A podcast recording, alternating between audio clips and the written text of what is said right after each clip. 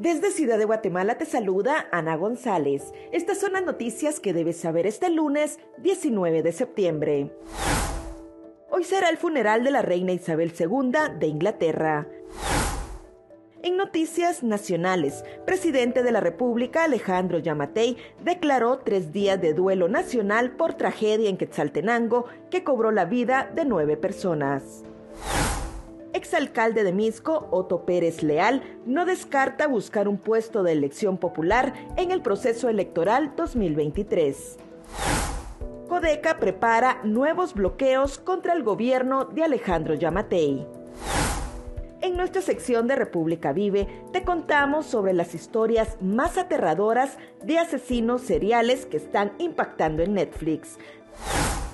También te contamos sobre los principales hechos históricos que marcan las efemérides de este 19 de septiembre. Eso es todo por hoy. Para mayor información ingresa a república.gt y mantente informado sobre las noticias del día. También nos puedes seguir en redes sociales como República GT.